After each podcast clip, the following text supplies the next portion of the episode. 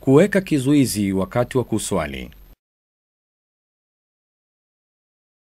Na wakati wa kuelekea kibla katika kuswali ni lazima kuweka kizuizi, iwe mjini au safarini, iwe msikitini au mahali penginepo.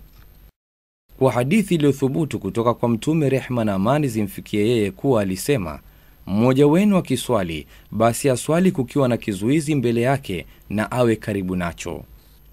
Amepokea Wahab, radhi za Mola ziwe naye, akisema Mtume, rehma na amani zimfikie yeye, alitwaswalisha hapo Mina, akasimika fimbo kipande cha mti kidogo mbele yake, akatuswalisha rakaa mbili.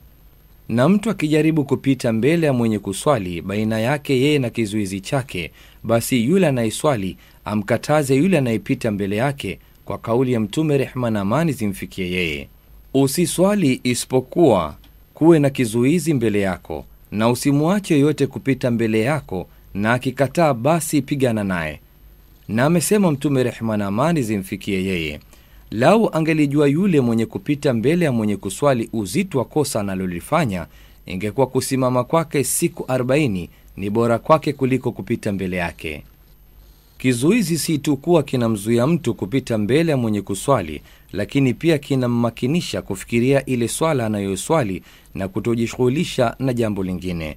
Pia kizuizi kinzuia vitu vinavyoharibu swala visipite mbele yake, vitu ambavyo Mtume rehma na amani zimfikie yeye alivitaja katika hadithi iliyopokewa na Abu Dharri, radhi ya Mola iwe naye, kwa kusema, akisimama mmoja wenu kuswali, humtosha kuwa ni kizuizi chake iwapo mbele yake pana kitu kama fimbo iliyo nyuma ya tweshi ambao mpandaji mnyama anaitegemea, na iwapo mbele yake hakuna fimbo kama hiyo iliyo nyuma ya tweshi, basi swala yake hutanguliwa na punda, mwanamke na mbwa mweusi.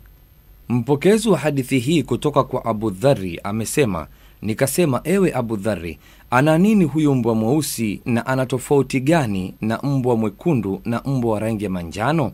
Akasema, nilimuuliza Mtume, rehema na amani zimfikie yeye, kama ulivyoniuliza mimi. Akasema, mbwa mweusi ni Shetani. Na kuwa na kizuizi ni kwa imamu au mwenye kuswali pekee. Ama maamuma kizuizi chake ni kile kizuizi cha imamu wake. Ibnu Abbas, radhi za Mola ziwe naye, amepokea akisema, nilikuja nikiwa nimepanda punda na mimi nimekaribia kubaleghe na Mtume rehma na amani zimshukie yeye yupo Mina yuwaswalisha watu.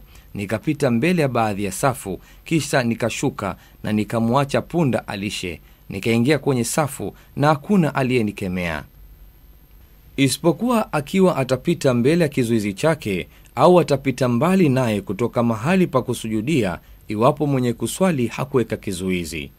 Lakini baadhi ya wanavyuoni wameuvua msikiti mtakatifu wakauruhusu watu humo kupita mbele ya mwenye kuswali, wakitegemea dalili za kiujumla za kuondoa hali ya kuingia kwenye dhiki.